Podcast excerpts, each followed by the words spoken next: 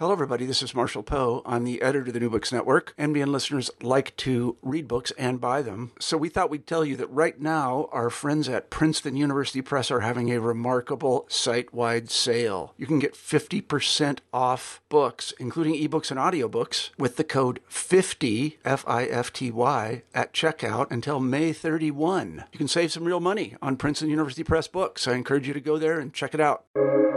Welcome to the New Books Network. Hello and welcome to a new episode of your favorite podcast, New Books in Islamic Studies, which operates online through the New Books Network. I'm your host, Sher Ali Tareen. For each new episode, we choose an important new book in the broader field of Islamic studies and we chat with its author.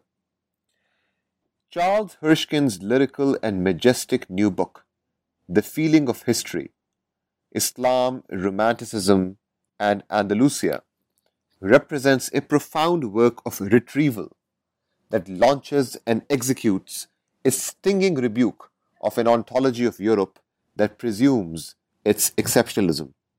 The central focus of Hirschkind's study is Andalusismo, or a discursive, aesthetic, and political tradition that seeks to disrupt the alleged cleavage between medieval and modern Spain by recovering the deep and penetrating imprints of Muslim Iberia on contemporary Spanish society. To engage Spain's Muslim and Jewish past not as a bygone and irrelevant relic, but as indelibly entwined to the present, requires a form of attunement to the past that is activated by the sensoria and suspicious of historicist rigor. In the course of this poetically charged book, one meets a range of thinkers from across the political spectrum and travels in unexpected avenues of inquiry, such as the centrality of flamenco to Andalusismo. The feeling of history combines piercing attention to the productive importance of the sensoria in encountering the past with an, astonish, with an astonishingly lucid critique of dominant strands of the discipline of history. What emerges from this exercise is not only a richly textured interrogation of a hugely important, though often lampooned, tradition of Andalusismo, but also a politically urgent reconsideration of modern secular conceptions of how the past much of how the past must engage and make claims on the present. Here now is my conversation with Professor Charles Hirschkind. Hello, Charles. Uh, welcome to the New Books Network. Thank you so much for making time to speak with us today as I was saying before we started recording uh, this conversation, uh, such an incredible and delightful um, and a very, uh, I guess, a hauntingly majestic uh, uh, book. This one. Really looking forward to our conversation.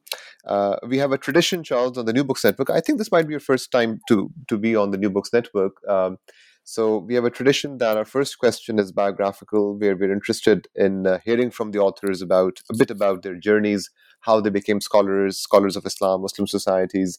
Uh, so before we get to this particular book, perhaps briefly you could just uh, share with us a bit about your intellectual journey, how you became an anthropologist, scholar of Islam and Muslim societies.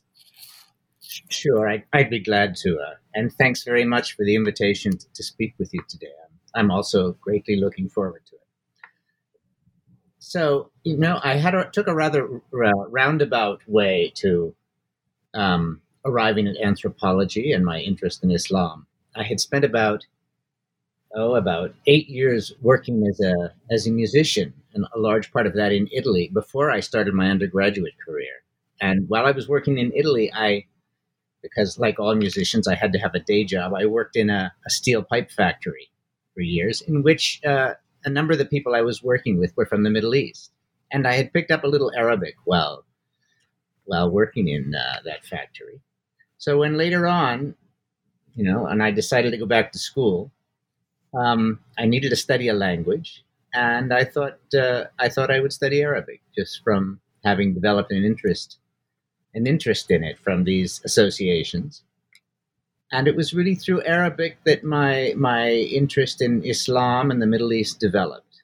That is, I, you know, through simply through language study and and therefore spending time in in Cairo in in the course of my Arabic education, um, I found I found my interest drawn ever more toward the history of Islam, towards aspect of religious practice, to all sorts of uh, all sorts of aspects of Islam. So that that was sort of the trajectory that brought me there. I I was also, of course, fortunate to have a number of mentors along the way who really helped me cultivate that interest and who who pointed me in directions that um, were really useful and important in the development of my own appreciation for Islam.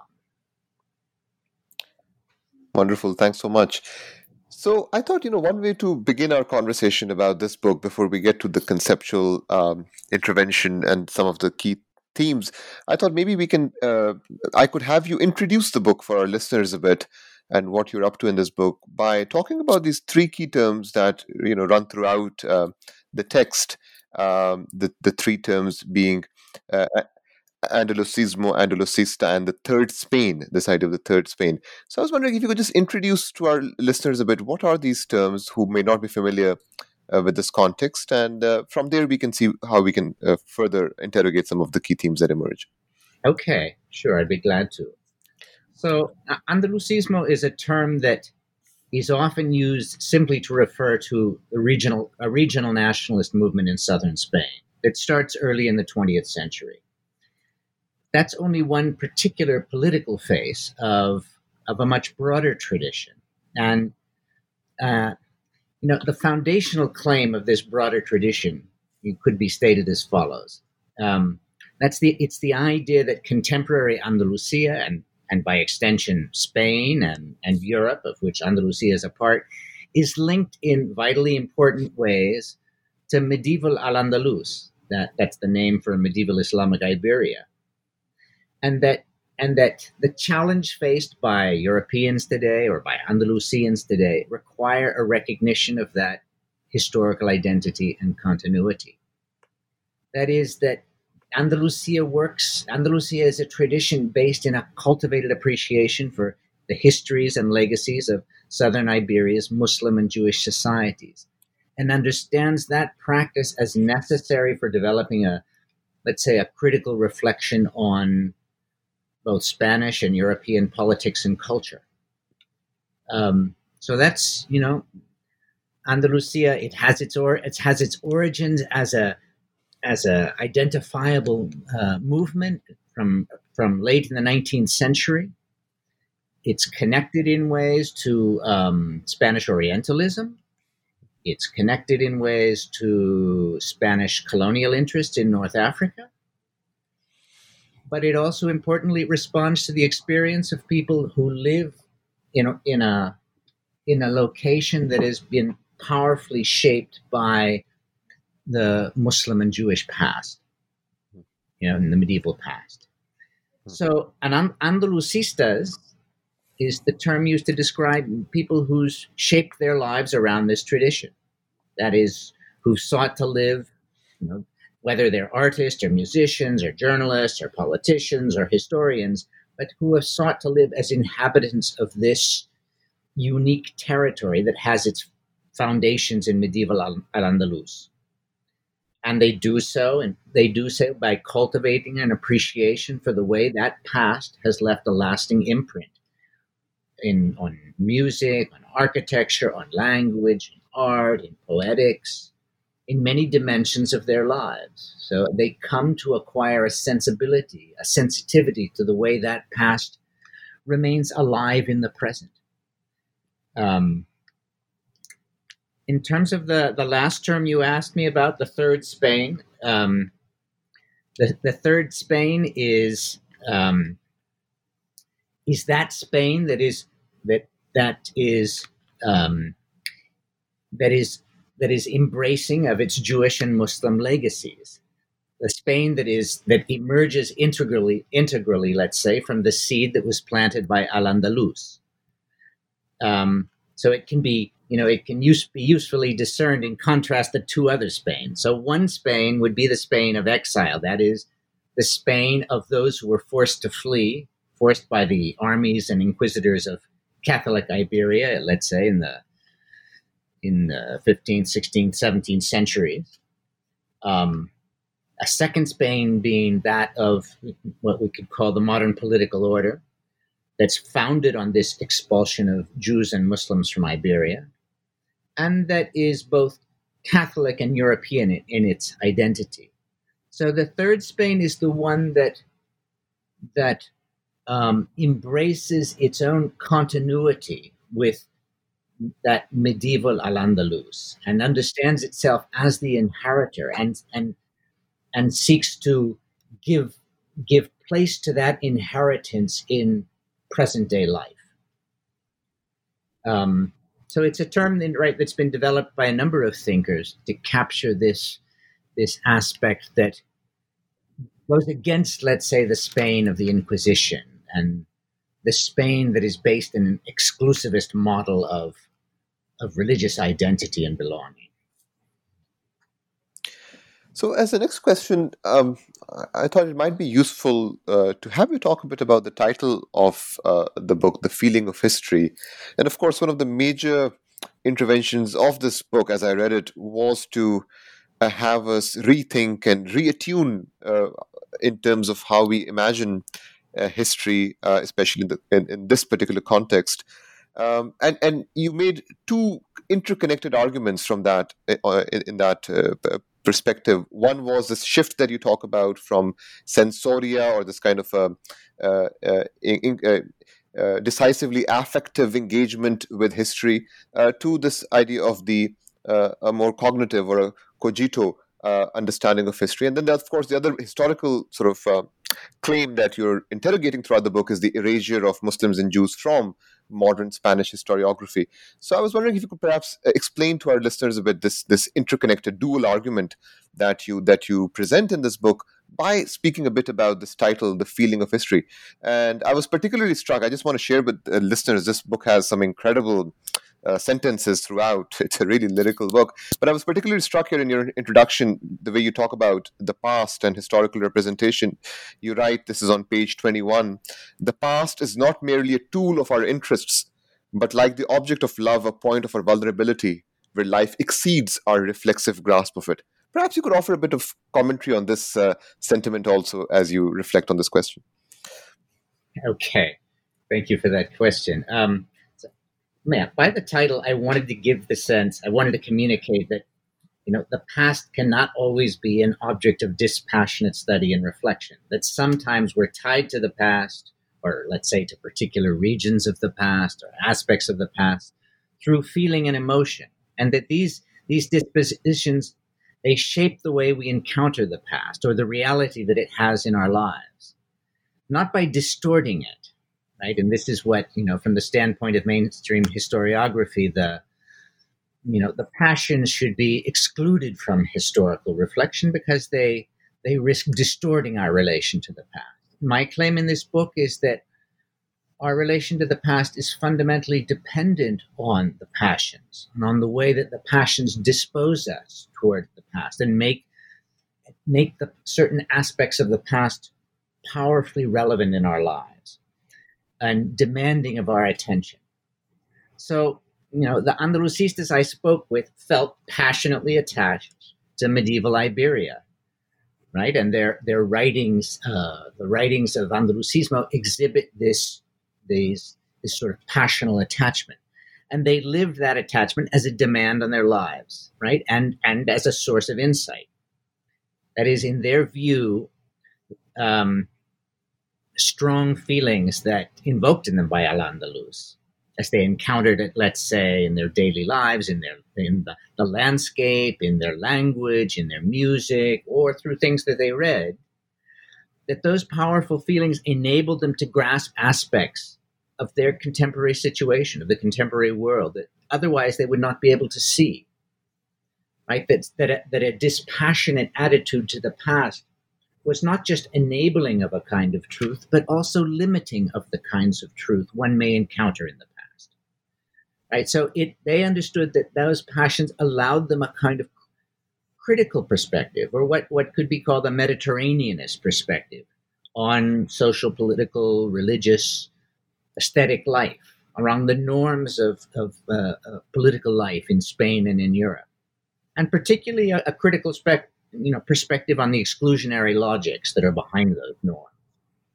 So, so for the Andalusistas, the, the dispassionate stance of the historian, right, that is sort of trumpeted by the discipline of history as the, the epistemic ground of its truth, has the effect of relegating the past, and in this case, the you know, Al Andalus, to a kind of irrelevance, right? Is that, that of securing a, a distance between the present and the past, such that the past becomes something of a museum piece by severing the emotional bonds that make the past speak so powerful, so powerfully to many people today. And in Andalusia, you know, that, that makes that that uh, medieval past particularly relevant and um, in the way they understand their own lives. So the comment you read, right, by that I wrote, um, I can see I was having a poetic moment there, um, but it's uh, that comment about the past not always being a tool, right, was meant to bring this out that we that we cannot always make the past whatever we want, right? It's not that you can simply construe it to serve whatever ideological position we want course, this does happen. I mean, I'm not saying that we don't use the past in that sense. No, that is certainly, um, that is certainly the past is being invoked for all sorts of purposes all the time. But my point is to say that this kind of instrumental relation that the past simply lends itself to our uses, as defined by the present, does not exhaust, let's say, the impact that the past may have on our lives. And sometimes we may feel powerfully bound to some part of the past um, in the way that we can become bound to another person, let's say in love, which is why I, I mentioned that.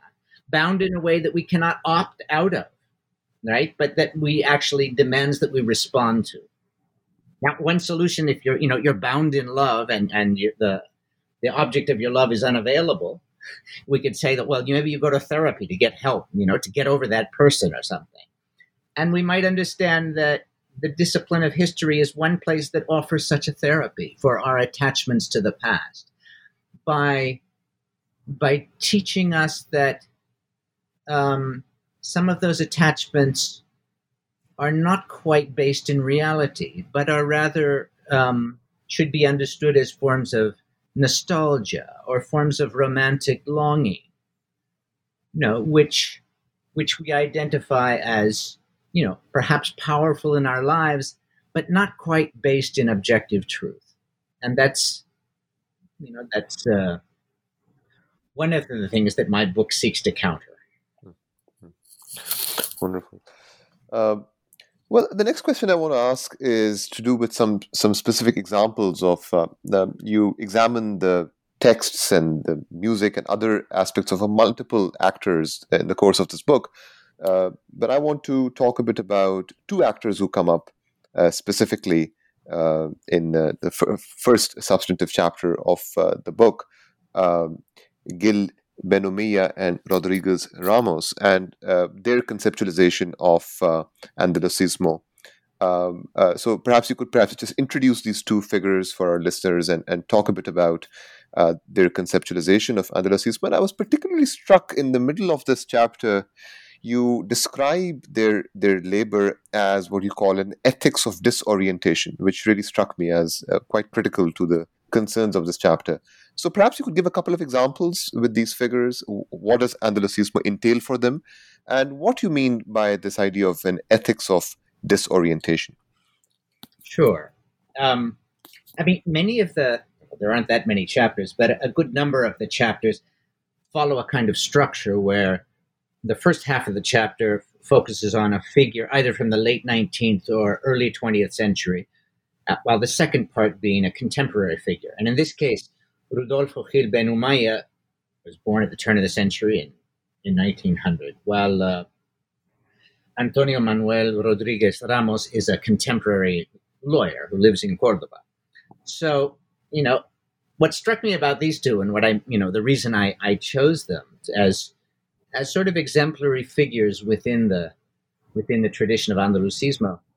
But on one hand, um, in many ways, they express a vision that that greatly overlaps. Like there's immense similarity in their writings, in the perspectives they develop, and on the other hand, um, they come from diametrically opposed sort of political careers. That is, uh, Gil Benumeya worked within the within the fascist regime of Franco throughout much of his career, while Rodriguez Ramos is a you know is a left a, a leftist activist, and so you know I think they were. It was interesting for me to think about and putting them side by side in that chapter they point to the way that Andalusismo, on one hand, sort of provides a kind of a, a kind of historical geography from which to sort of think problems in the present, but it does not prescribe a particular political solution. Indeed,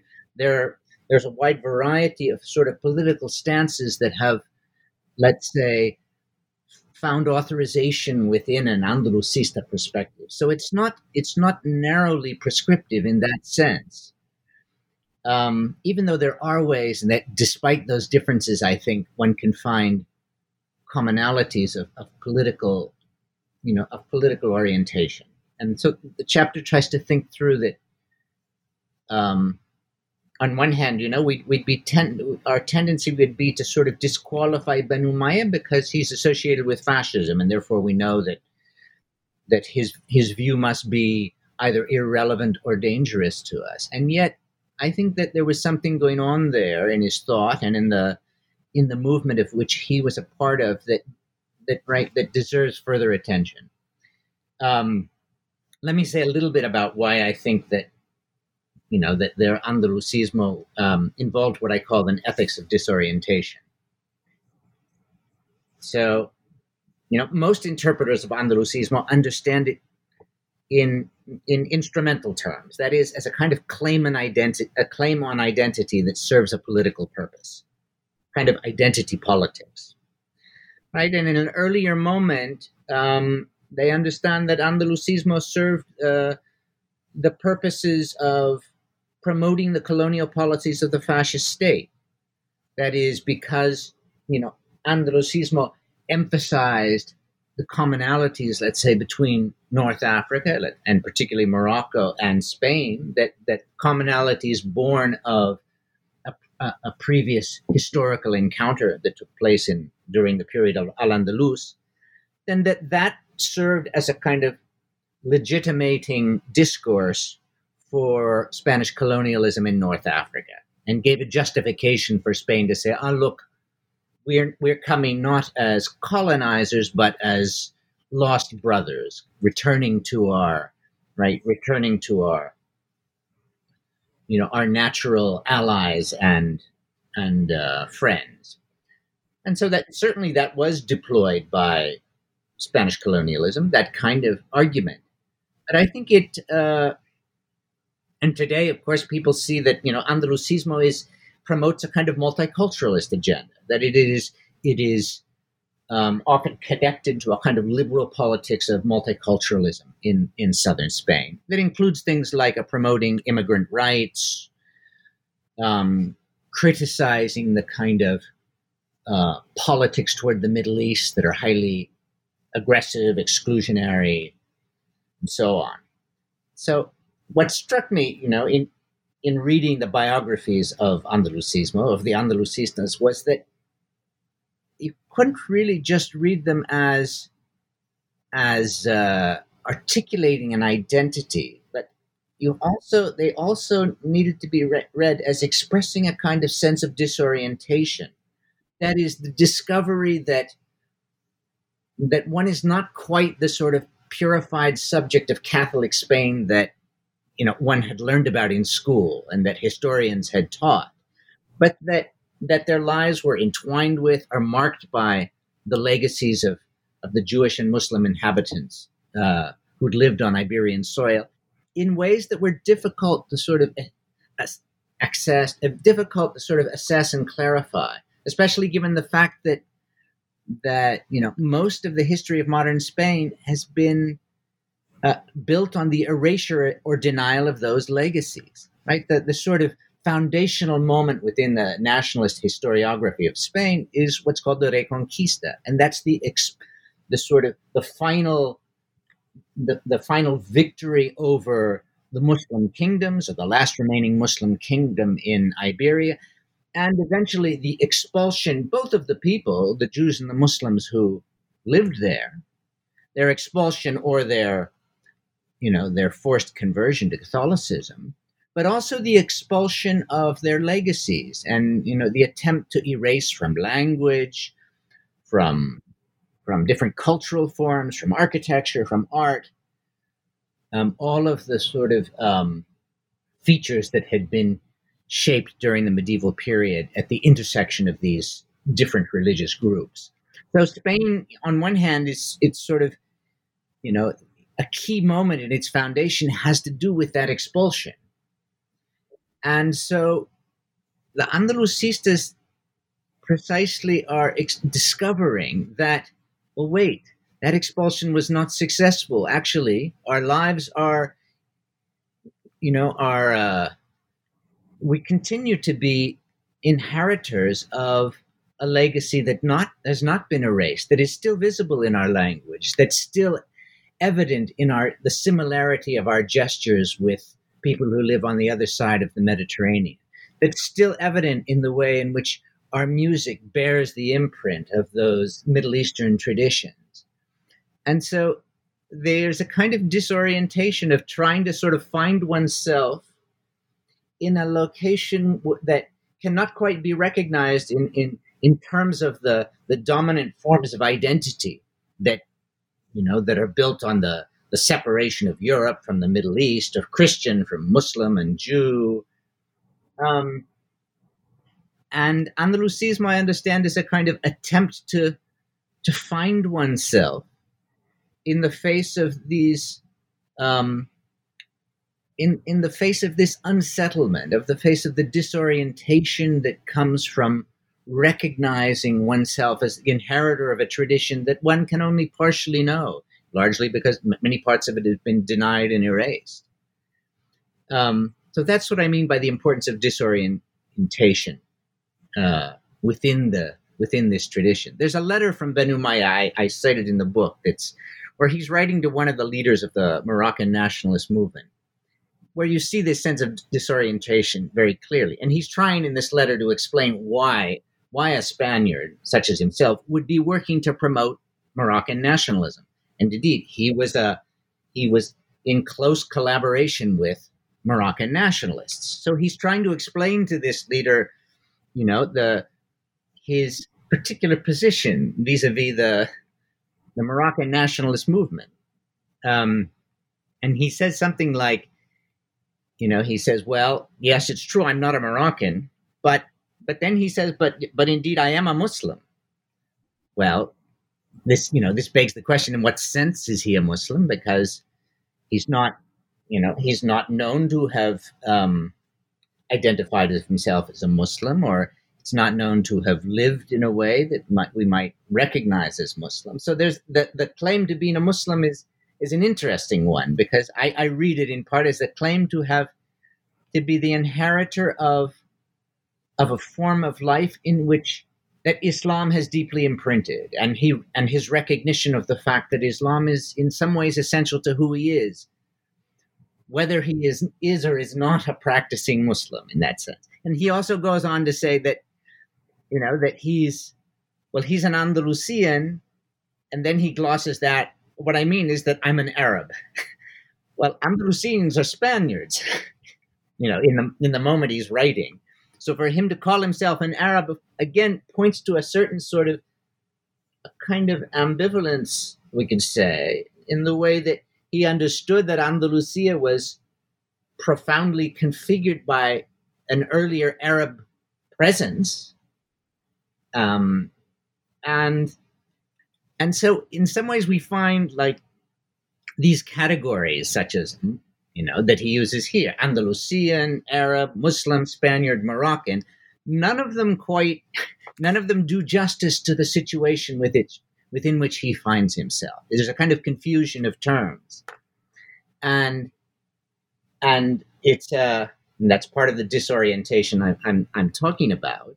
And in some ways, his political career exemplifies this confusion because across his career, one sees him always attempting to sort of, like he's always proposing new sort of configurations of political community, new terms of alliance, new sort of new linkages that that bind different parts of the world together in in unexpected uh, uh, configurations and so on. And all of them, one sees him sort of rethinking these terms and finding new, new sort of political possibilities uh, within them.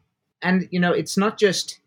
It's interesting, you know. This his vision also embraced Latin America, which uh, that is both because Latin America was colonized, right, by Spain, but also, you know, he finds in the contemporary period the prominent role of Arabs and particularly Lebanese, you know, within Latin American society and politics, right? Which, so he sees Latin America in some sense also as part of a larger inheritance of Al Andalus, and and and therefore tied to Spain and and what's you know this all sounds like a kind of fantastical geography, right? A kind of imaginary history and geography that he's creating, but it's not quite as imaginary, it's not quite as fantastical. If you think about the way in which he sought to realize it by not just by sort of writing, but by the kinds of alliances and politics he pursued in his life. And others recognize this too. And what's fascinating, and I, I it in passing in the book, is that, you know, late in his life, the Arab League put his name up to be a representative from Latin America to the Arab League. That is, they also recognize he wasn't from Latin America, he wasn't an Arab, and yet the Arab League could recognize him as a legitimate representative of to that body from Latin America. And so and he had, you know, and of course he had very strong ties with Arab leaders in and, and leaders of the of uh, Islamic movements and Arab nationalist movements, and so it just points to the fact that in his own life he sought to sort of concretize and realize an imaginary that was that stood in stark opposition and was could not even be conceived from the standpoint of the reigning political categories but that could be articulated practically in his in the activities that that he undertook. And I'll just say very quickly, Rodriguez Ramos also his his political career is is also one of a sort of continuous shifting set of political initiatives that all in different ways are tied to an Andalusista vision. But one gets a sense, right, there's that he's always this this sort of continuous move, including affiliations with Podemos, the, uh, the contemporary sort of leftist political party in in Spain, but many other kind of political initiatives, one sees a kind of sense that you know any attempting to find a kind of a political vehicle adequate to an Andalusista vision, and yet the difficulty of that given the the politi- the contemporary determinants of political life and that there's always a kind of disjunction between the possibilities of the political present and the sort of Andalusista that he imagines. And I, I, read that in terms of a kind of coming to terms with that disjunction and, and, and an attempt to, to realize a certain Andalusista vision in a world in which that's extremely difficult given, given the, you know, the, the categories and political forms that dominate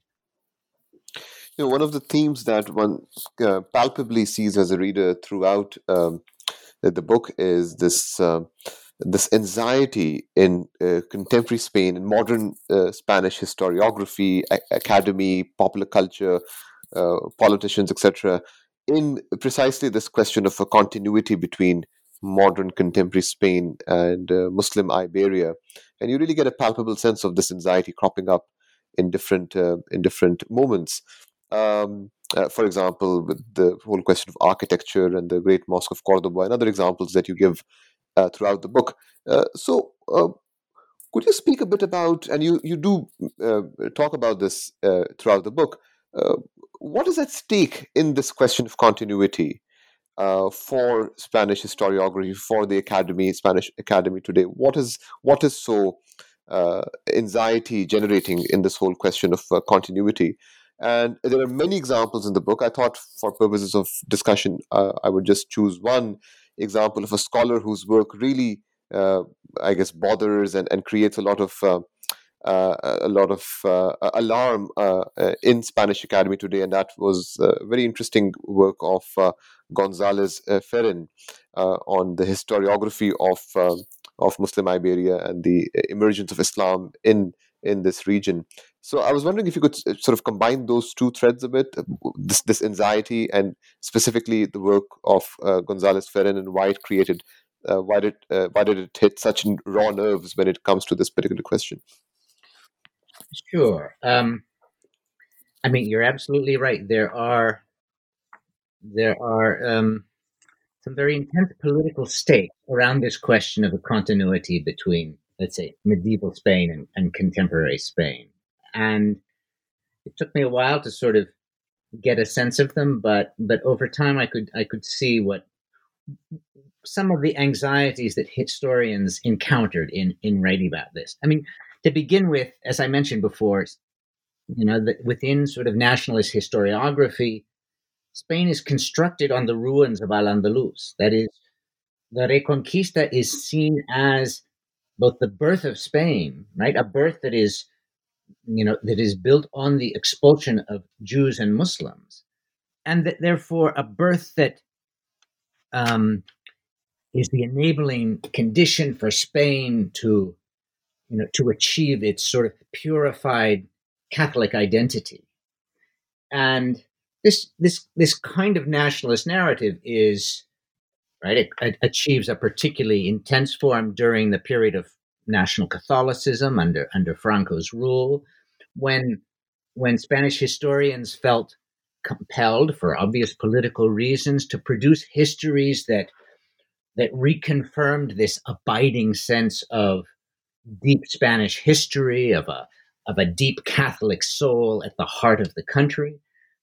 So since since the Franco regime, I mean, it's true that historians have felt, you know, a great a release from those pressures, more able, let's say, to explore their their past without the sort of intense ideological pressures coming from the state. And there's and that has certainly enabled all kinds of very excellent work um, that would have been quite difficult during during the Franco period.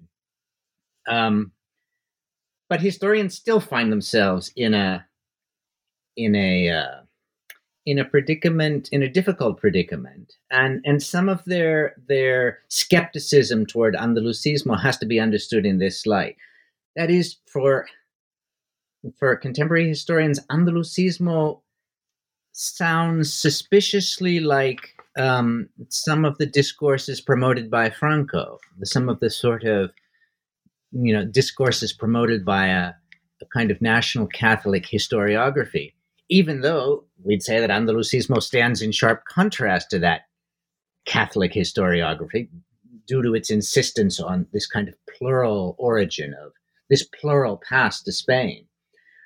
Where why it makes historians nervous? I mean, many of these historians, of course, have lived within you know, or have the, the, the period of the Civil War is still within memory. They still remember the kind of constraints under the Franco regime that in which they were historians were compelled to produce a kind of romantic narrative about this this deep uh, identity of Spain.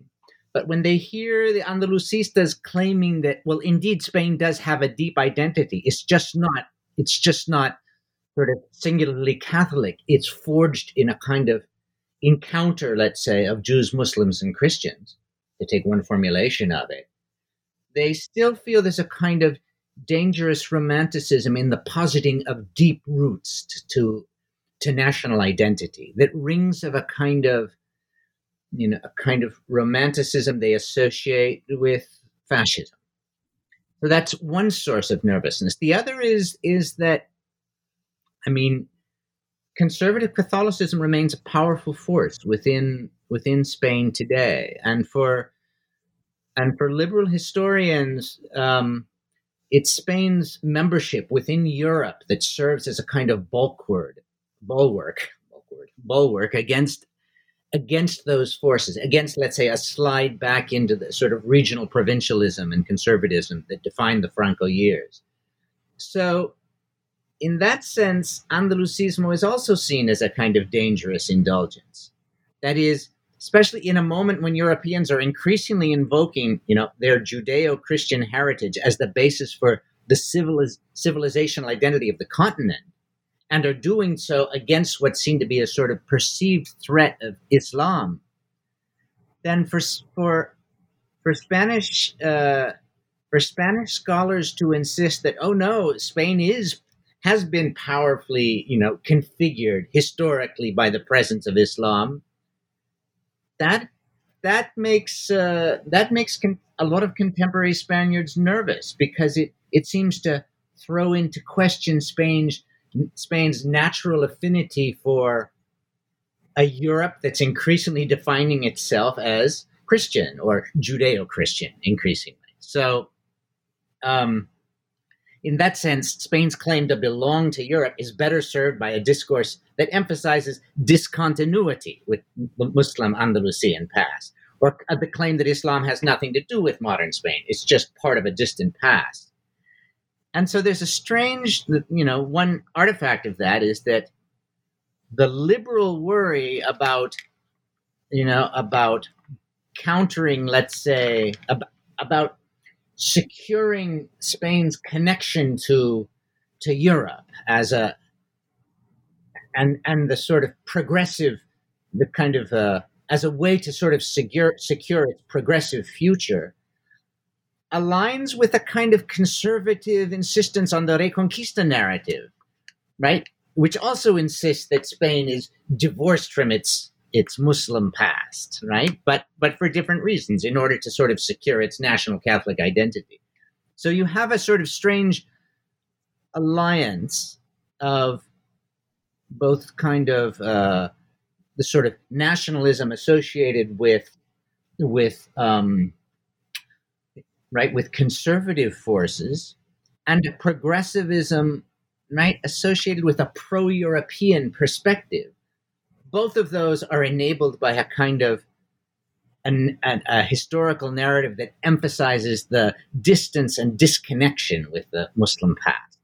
Now, uh, the historian Emilio Gonzalez Ferrin, who you mentioned, he particularly disturbs these you know distinctions that are at the heart of kind of the political and religious formation of Spanish nationalism. Right? He has an argument that, or what the part of his argument that particularly disturbs um, other scholars has to do with his claim that there was really not an Islamic invasion, as it's often called, into Spain um, in the eighth century in 711, right? He says that actually the idea of an Islamic invention was actually only emerged uh, a century and a half later and was really part of a kind of propaganda campaign um, by uh, certain Christian factions in, in a particular political moment, but that actually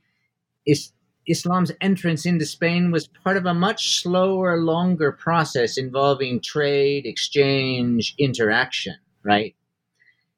Um, that took place, you know, slowly over many years, and was not uh, was not based in an army coming across the, you know, coming across the straits in 711, but that that part of Iberia had gradually become connected to, you know, other parts of the Middle East um, through these processes of trade and exchange. Now, that view radically upsets the sort of stability of categories, you know, Muslim, Jew, Christian, European, Middle Eastern, particularly because he sees 8th century Iberia, you know, not as a space in which people holding, sh- you know, sharply defined discrete religious identities encountered each other, but a space where some of those identities were just in flux and coming into being, and where um, like he understands that is, Islam was not sort of, you know, fully fleshed out in that moment for many people as a particular kind of identity,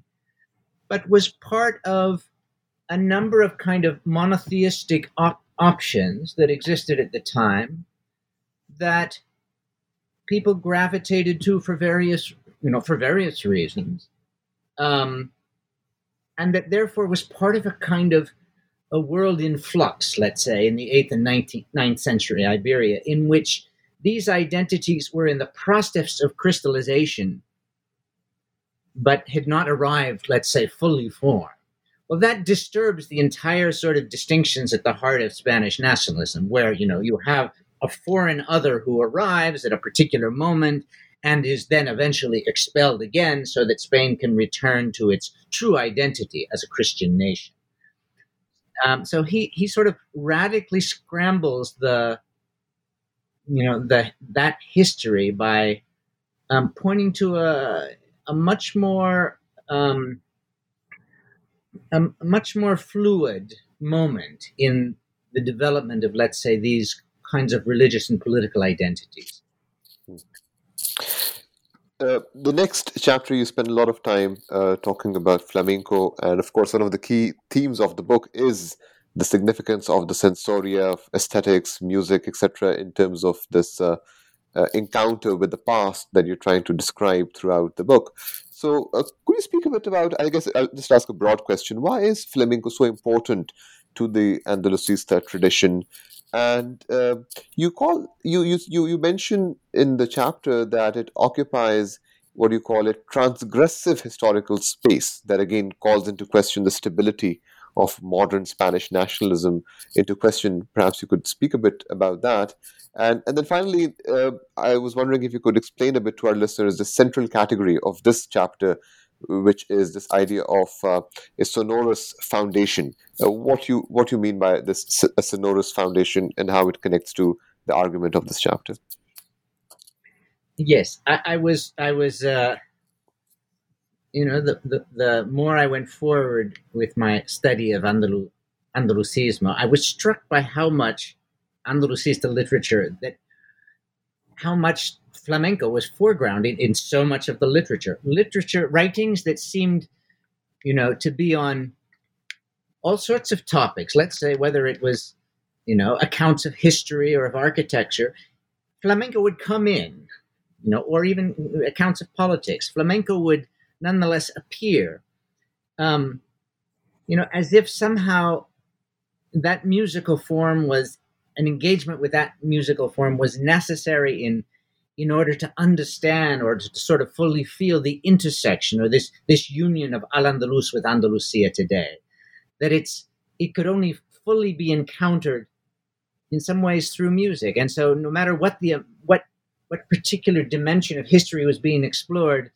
music allowed one to sort of grasp it or let's say feel it in ways that were useful to the historian's account as if flamenco provided, let's say, the most resonant example of this continuity of modern Spain with its medieval past and of modern Spain with the Middle East, right? Because a lot of a lot of those works were examining the connections of flamenco or its relations with music on, on the other side of the Mediterranean. Um, so, in the, from the very beginning, and, and this goes back to you know the earliest late 19th century writers, Andalusistas heard in flamenco this sort of vitality and spirit, right, of, of, of their own of their own heterogeneous past.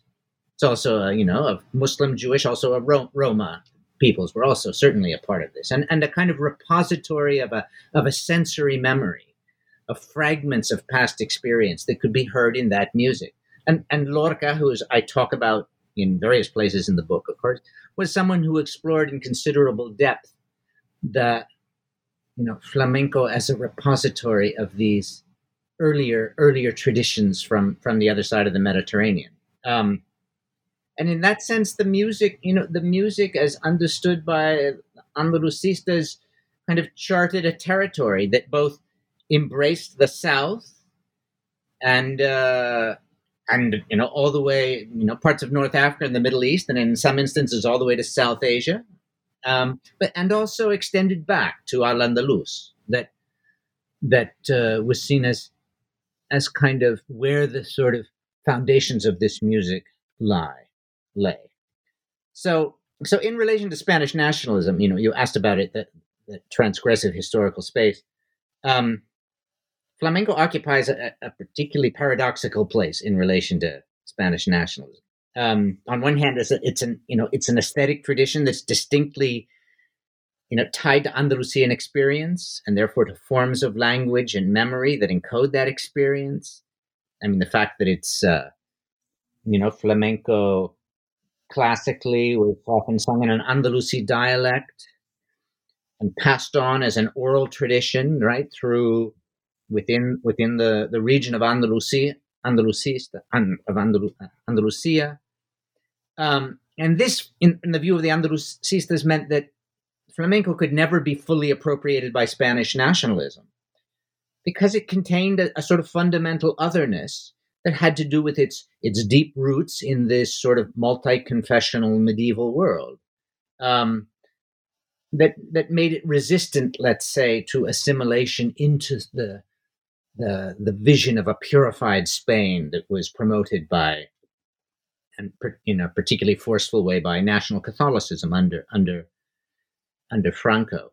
So the paradox is, of course, that you know if we think about flamenco, flamenco in many ways stands for the music of Spain par excellence, right? In Spain, right? If you think of a of a musical tradition, that uh, you know flamenco is the first one that comes to mind. So Spain has this, and this is this is not something just of of uh, music. We could also think, you know, what else stands stereotypically for Spain? You think of things like bullfighting. Well, bullfighting is another practice that you know brought by really brought by Arabs and Arab culture, and that and that is a practice taken up in southern Spain, you know, during the, the period of, of Muslim rule. And yet, paradoxically, um, having this Middle Eastern origin and emerging in this context, this very heterogeneous religious context, it still comes to stand in ways ultimately for for something that's essentially Spanish. So, you know, it, it's it points to a kind of complicated aspects of of of Spanish identity and, and Spanish nationalism. But for, for Andalusistas, it points to the sort of flamenco would always remain unassimilable to and always point to a heter- an irreducible heterogeneity within sort of the Spanish nation. And it and it and it cre- and it provided the sort of um, the sensory means and the emotional means through which to encounter a history, a history that in many ways was had been rendered extremely difficult to to access because of its erasure, of its historical erasure since you know since uh, since the Reconquista, and an erasure that was pursued, you know, uh, quite severely by the Inquisition, by the Spanish Inquisition. So this term sonorous foundation in Spanish, uh, fondo sonoro that I use is a term that I you know, I first heard from a musician that I met and was used to disc- he was using it as a term to describe a kind of space of commonality where he, as a flamenco musician, um, could encounter musicians from Morocco and trained in Moroccan, uh, what's called tradition of Andalusi music in Morocco. And uh, Moroccan Andalusi music has a has a direct link to medieval the medieval music of Al Andalus, and and so when when uh, European or Spanish historians were interested in exploring their own musical traditions, they were forced to go to Morocco to do so, right? Because in Spain there no longer existed a continuous tradition of of Andalusian music, but but there did in in in Morocco, even though it had had certainly evolved in ways it still remained in important ways connected to the earlier medieval tradition. Flamenco musicians, on the other hand, right? Flamenco, on one hand, is is different in all sorts of ways from from Andalusi music, from Moroccan Andalusi music. But when what this musician was the reason why he invoked this term sonorous foundation was to point to the way that with a kind of careful learning, one could hear beneath both musics a kind of common ground. And that common ground opened up possibilities of improvisation and, and encounter between them. And right, and he emphasized this sort of the way in which it created possibilities of improvisation, and and indeed there have been all sorts of collaborations bet- across the between flamenco players and and uh, musicians skilled in Andalusian music in the last few decades that that we can see are instances of this improvisation. I found this term, in, you know, useful to think with not only in terms of music but also in terms of history. And the reason why is that um, I also came to think of like Andalusismo as a tradition founded on, let's say, the articulation of just such a space of commonalities.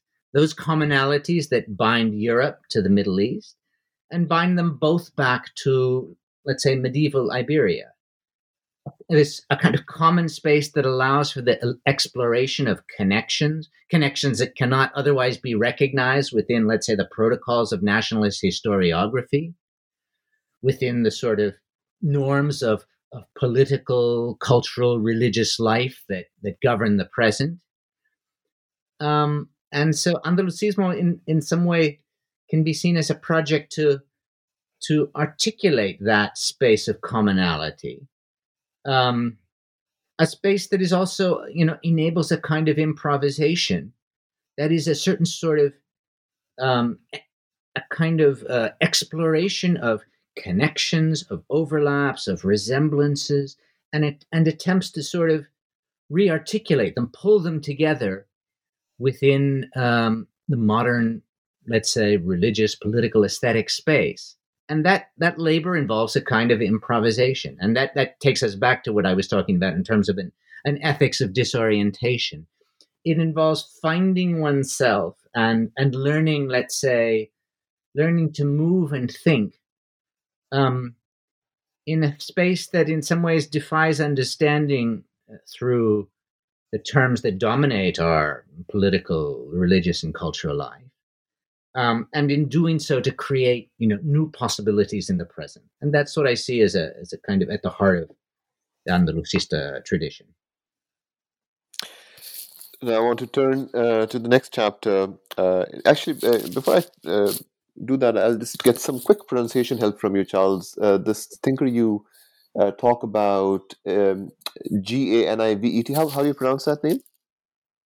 Ganivet. I just want to make sure. Okay, great. On Ganivet and Lorca, um, I was really struck by this category in this chapter. What you call, or perhaps you were quoting one of them, um, the terrible symmetry of uh, of modernity or of modern nationalist historiography. And you show that in their work there is a certain kind of an asymmetry at work. And you also show ways in which they they activate the sensoria in their work in trying to retrieve a certain uh, past of Granada. This chapter is focused on Granada, of course.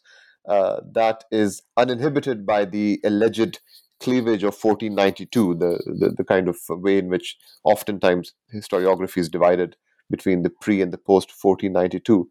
Um, so, so I was just wondering if you could speak a bit about these two two figures, and I also noticed that you make this important distinction between a certain kind of a, a, a melancholy or a melancholic retrieval versus a nostalgic uh, engagement with the past. Uh, so, um, so yeah, I guess my, I'll just ask you a broad question about how does asymmetry and the sensoria uh, work in in uh, the, the the work of these two uh, particular figures and uh, centered on the context of Granada.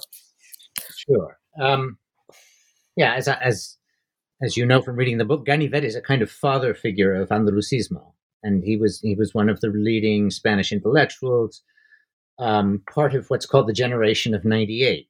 Those those who were writing sort of in a during this a period of national crisis right when Spain was losing the last parts of its empire, when it was confronting its um, its entrenched weakness economically, politically, vis-a-vis the other other European states. So he was one contributor to a kind of national discussion um, about Spain, its identity, its crisis, its history. But what makes him unique is that he did so from a very particular location. He was born in Granada and he always wrote and and and sought sort of cultivating a writing that took Granada as the basis for his thought. Um, that is, that took the sort of lens provided by the city, a city with its with its unique multi stranded history as the place from which to sort of confront the crisis of, of modern Spain and modernity more broadly, right? And he, this history, or this, this, what he understood as a kind of, you know, the palimpsestic reality of the city, right, could only be encountered through a kind of sensory experience. It didn't lend itself to understanding through, let's say, a, a kind of rational analysis. But, you know, as with other people influenced by the romantic tradition at the time, he understood that that um, the senses were important, that sensory emotional experience was an important conduit through which a deeper knowledge could be attained. And so much of his writings has to do with an exploration of the sensual contours of the city, uh, contours that he very much understands as having been shaped and and as being still alive with uh, histories from the medieval period for which Islam and Judaism were important. Um, you know, and he felt that the, that past could only be could only be revivified or given life by its sort of sensory absorption, by its by one's sensory attunement to to its presence. Now, when I put it in those terms, you know, you realize those are kind of cornerstone terms of Andalusismo, and his writings have have provided a kind of ur text for that tradition. So, given that kind of romantic, you know, perspective, he was very critical of the sort of sanitized rationalism that he saw as characteristic of modernity, that he saw as undergirding the the sort of processes of abstraction and generalization that were, in his view, destroying the city at times, and that he described through this you know, in, in this term that I use of a terrible symmetry, right? Which was a term by which he tried to grasp the, the sort of destructive force of modernity on, on a traditional life that he greatly valued. Um, and so, you know, like the, like Andalusistas who followed him, um, right? He found that Granada's unique form of life was the result of this particular synthesis of diverse historical elements. What what I found particularly interesting, though, he did not he did not see that these elements had resulted in some harmonious fusion. Rather, the, the kind of synthesis they produced, or the way in which they interacted and and and transformed each other through that interaction, um, left a kind of irreducible heterogeneity right? It's it's not that there was a, a sort of singular unified culture that was the product of this multi-stranded history. Um, that in some sense we could say, you know, that Granada, as he understood it, was never quite identical with itself. It was always shaped by and inhabited by dimensions of of history that um, could not be fused into a sort of singular whole. And so, against this drive, and let's say the drive toward a purified national identity that he saw as part of sort of modern nationalism, you find in his work a kind of attention to the value of living with a complex and unsettling inheritance. Right? He, he's his reactions to the sort of, you know, the the the presence of of Islam in the, you know, in the shaping of of Granada it's not just a sort of it doesn't just lead let's say to a singular identity but a way of living in the presence of difference that i found quite quite original and interesting. And you find something similar in in lorca's writings and poetry as well a kind of engagement with an irreducibly plural inheritance both of them understood their writings in some way and their thought they both described it in terms of their thought was an expression of the city not something that that they themselves invented. And and you know Lorca, you know Lorca, in order, to, you know, who wrote extensively on Granada and its traditions and its spirit and its music, right? Understood that to that he had to leave Europe in order to understand to understand the city that he was born into. He had to study, you know, Persian and Arabic poetics in order to hear what you know, the, the spirit that arose from the streets that he inhabited. And that it was only through those journeys outside of Europe and outside of Spain that he could grasp some dimensions of the landscape that made him who he was. And it's an interesting, and, and most of the Andalusistas, or, or a key sort of, a key aspect of an Andalusista life is a journey outside and often a journey through the Middle East, and often involves learning aspects of Arabic or other Middle Eastern languages. Um, and one other key part of that landscape, as both Ganivet and Lorca understood it, was that it had been shaped by loss. It had been shaped by right the violent expulsion of peoples and their histories, and it had been shaped by the suffering. It, it was colored by the suffering of those who had been expelled there, of the Muslims and Jews who had been forced out. And that throughout the text of Andalusismo, one finds this pervasive sense of loss and, and of melancholy, therefore. Um, but, you know, when I say for, for, for Lorca and Ganivet, this melancholy did not, you know, it engendered something than a kind of nostalgia for an idealized and irretrievable past. It wasn't about sort of recuperating some idealized past. It was rather that, you know, in keeping the the past alive in the present, um, enabled one a unique perspective on uh, a unique perspective on you know the traditions of Western identity then that were then dominant. A valuable perspective on problems of European modernity in Spain that that one would not have unless one recognized and you know that that heterogeneous landscape marked by loss and marked by by suffering. And lorca speaks about it quite directly you know that that his that his engagement with that experience of suffering attuned him to you know when he goes to new york it says it attuned him to the plight of you know of african americans and their suffering and tuned him to, um, therefore, you know, the politics of the dispossessed in ways that um, he wouldn't otherwise have been able to to recognize and so on. Um, very different than, let's say, a kind of nostalgic desire simply to recuperate some idealized past. And I think, you know, when you mention nostalgia, it's you know, nostalgia is often a term that's used to describe, let's say, Andalusismo.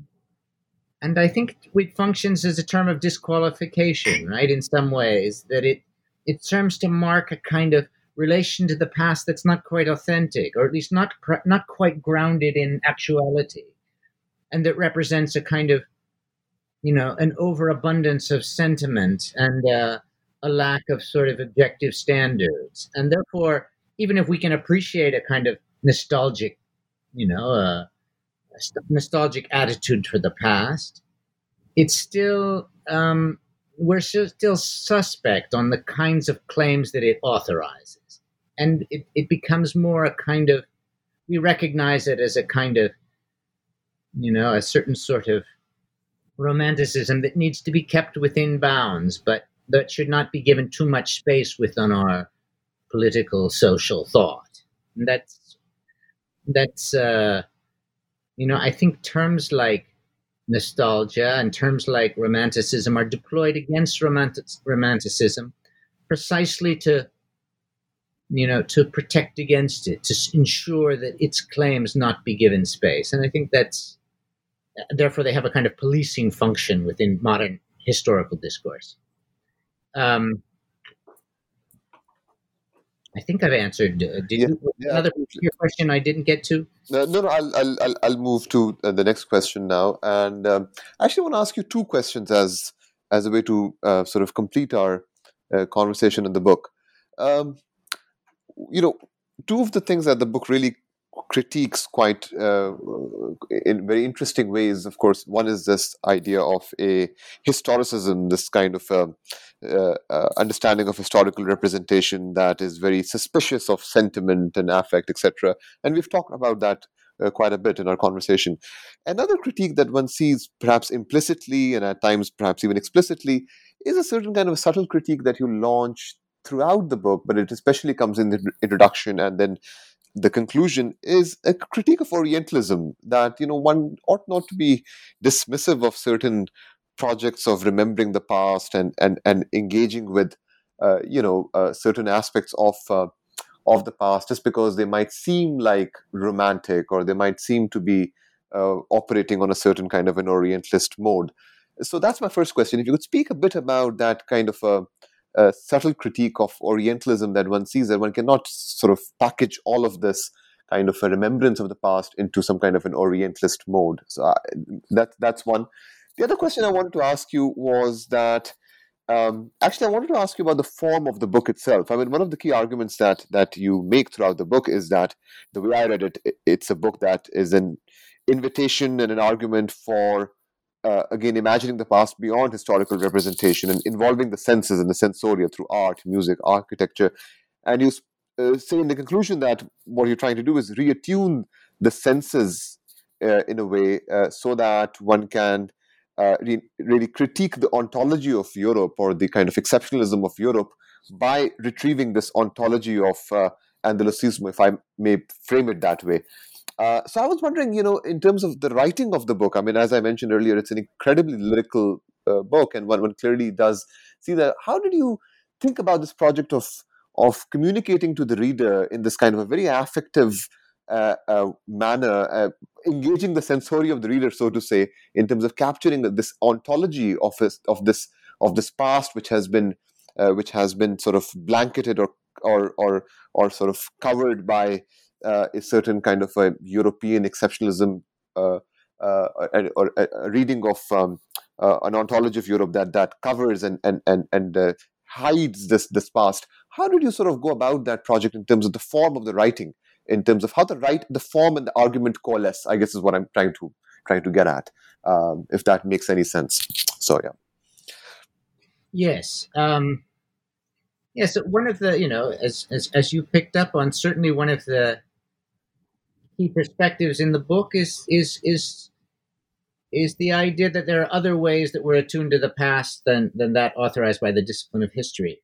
Um, you know, I was just just uh, this week rereading um, Moses and Monotheism, Freud's classic text on, uh, you know, that's an engagement with the sort of foundational account of Moses, right? In the biblical figure of Moses. And, and Freud offers a kind of conjectural history, right? In which Moses comes, right?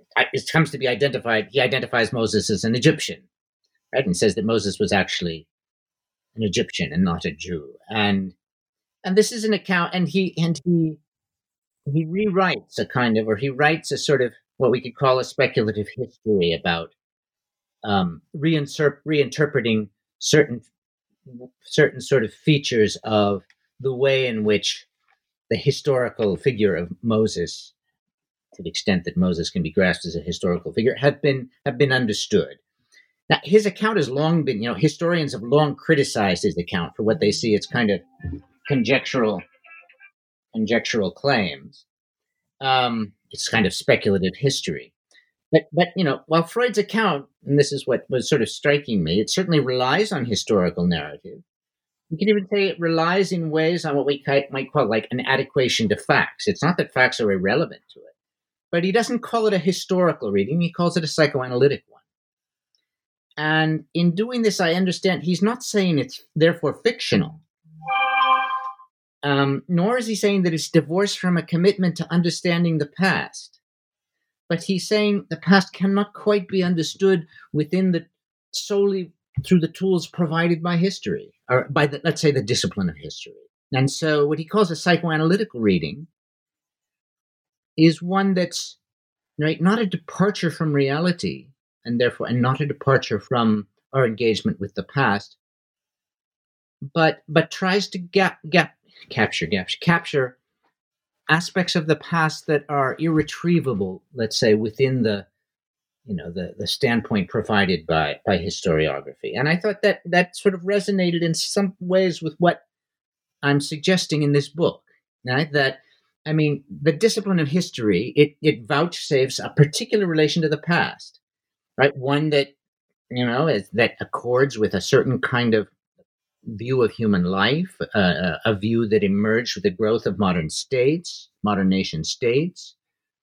Um, you know, it's a view that in the past, when properly understood, is something behind us, something that you know imposes no restrictions on our actions in the present, that that leaves us free to construct the society as as we see fit.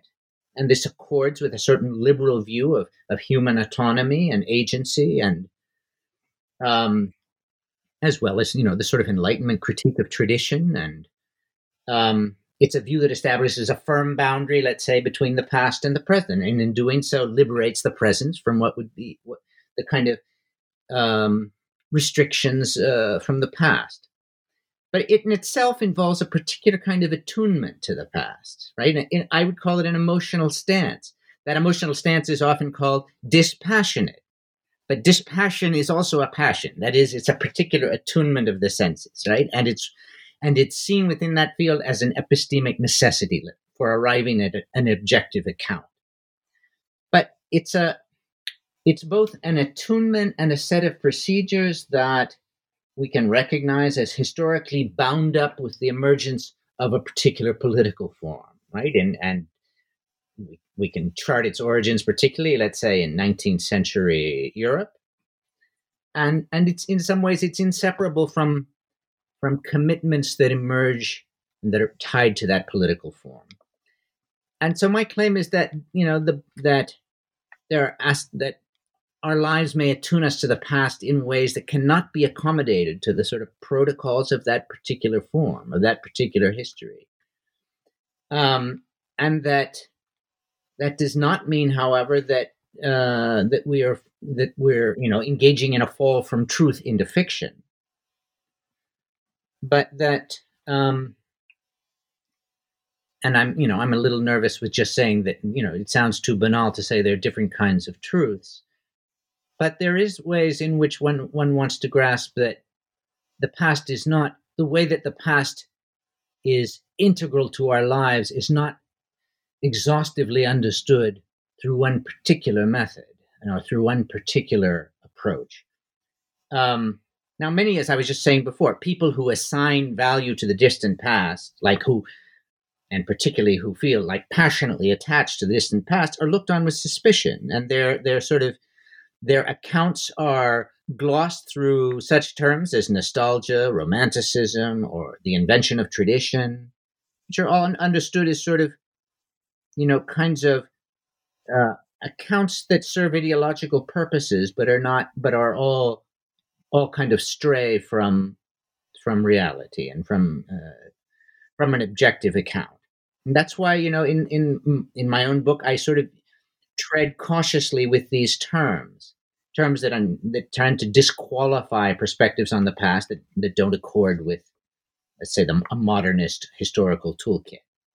Um, and so, like, you know, the, the, most common accusation against the Andalusistas are that they are romantics and that, you know, and that once that is recognized, well, now we know the kind of errors they've fallen into, right? And therefore, there's not a lot more to say it. And, and we also know they're dangerous because um, we have the historical experience teaches us that romanticism can lead to the kind of peril of fascism. And therefore, it's it's to be avoided. And my sense is that those, that those kind of historical lessons close down um, important experiments in thought and life that that have something to teach us, and that's uh,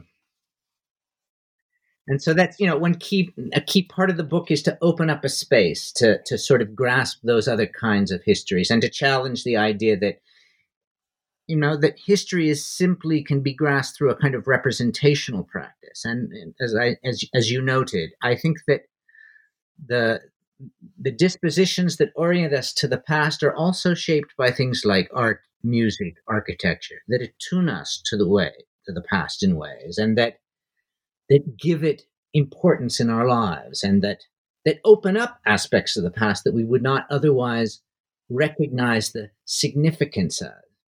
Not just as sort of neutral dimensions of some distant uh, of some distant location, but as things that strike us and that are therefore touch on our emotions for reasons that's important to understand and not just dismiss as, oh, we've fallen into emotionalism, but to understand why that past resonates with us. And that's that's one of the things I learned in part from Wittgenstein, is that I talk about in the first chapter.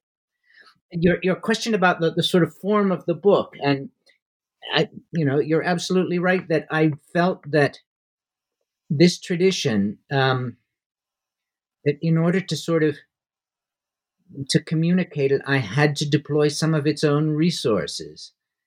That is, some of its own passional resources, um, which at times, you know, produced, you know, entailed a kind of led to a kind of literary uh, quality to some of the writings. As I as I seek to sort of in describing, you know, some of the views of the Andalusistas and, and some of the some of what I came to understood through long conversations with people and through getting to know uh, some of the some of the people involved in this movement that um, that could not quite be translated into ideas, but that had to be communicated through um, through passional means and through seeking to sort of cultivate in the reader a sensitivity to the arguments being made.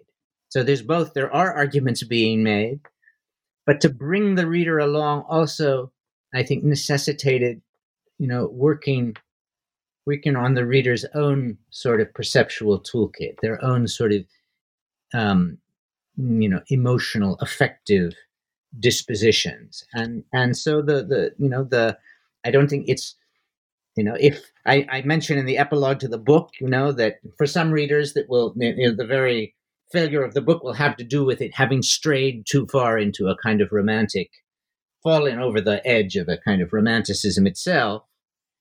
Um, but the book is an attempt is is I, overall could be seen as an invitation to sort of rethink the our our sort of immediate um, assumption about what romanticism means, and to say that the romantics were also attuned to something important that that one wants to hold on to, and that has to do with the the, the, the epistemic value of the emotions, and including in our relation to the past.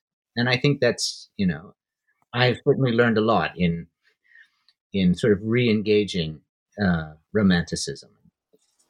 Uh, yeah, before I ask my final question, just a quick um, clarification for the for the listeners who may not have seen the book yet. That when I said the implicit critique of Orientalism, uh, I didn't mean so much the phenomenon of Orientalism. Of course, I'm sure you're critical of that also, but a certain kind of a Saidian Orientalism that might be dismissive towards traditions like Andalusia, etc. That's what I meant. Um, yeah. Let I, I will just let me just quickly say in that you're absolutely right. I'll be I'll be very quick. I promise. And that is, um, you know, uh, Said, you know, and very importantly and usefully offers us a reading of the way in which you know Orientalism was connected to processes of power and tied, therefore, to um, to uh, processes by which European domination of the non-West was secured. And I think you know there are many insightful and very important lessons that that that book taught us. And indeed, you know, it's not that it's not that Andalusismo is is is uh, that that's not an aspect of Andalusismo. As I mentioned, it it did have linkages to the colonial project, and yet I found that a kind of reduction of it in let's say instrumental terms as simply a device of power, as as a as a, a sort of device wielded by the Spanish state for its own colonial ambitions, did injustice to the sort of lived quality of this tradition, which really was not reducible to some kind of instrumental standpoint, but had to do with people struggling with a complex inheritance and and building a kind of perspective and a way of life that did justice to that inheritance. Now, that may have been sort of instrumentalized by officials from the state. Indeed, it was. But that does not uh, do justice to the full the full kind of dimensions of of Andalusismo, which cannot be grasped in purely instrumental terms at all. And I think you know that would be that's why the book is somewhat critical of a kind of reductive reading of orientalism i think that orientalists cannot just be seen as sort of pawns of european power i think there's a more complex history of orientalism that also has to do with the sort of a more more sort of um, complicated relations that people had with the with the material societies, histories of the Middle East they were engaging. So the book's an invitation to sort of rethink some of that. So, as we're coming to the end of our time, Charles, uh, could you uh, perhaps briefly share with our listeners a bit what you're imagining as perhaps the next uh, project? I know you've just done with the really incredible book, so uh, um, but in case you have some ideas about what might be the next uh, project you'll be doing. I, I would love to do that, but but um, my predic- my own predicament is that I've been made chair of my department, which has so monopolized my time and thought that it has it has uh, erased or uh, any kind of other other sort of thought that was once brewing. And uh, I did have some some uh, ideas developing, and they've been so so over you know powerfully um, erased by the demands of chairship that I can barely uh, I can barely remember them. So I'm once I become I do want I do have to say I'm I'm very interested in in uh, returning to the Middle East and um, returning to sort of working in Arabic again, which I miss. That most of most of my work, not all of it, but most of my work was in Spanish and engaging aspects of of that history. And so I, I'm I miss working in the Middle East. So my next project will certainly certainly be there. But I am too uh, bound up right now with administrative issues to even be able to give you an adequate answer. The Feeling of History, Islam, Romanticism, and Andal- Andalusia uh, by Professor Charles Hirschkind, published by the University of Chicago Press in 2021.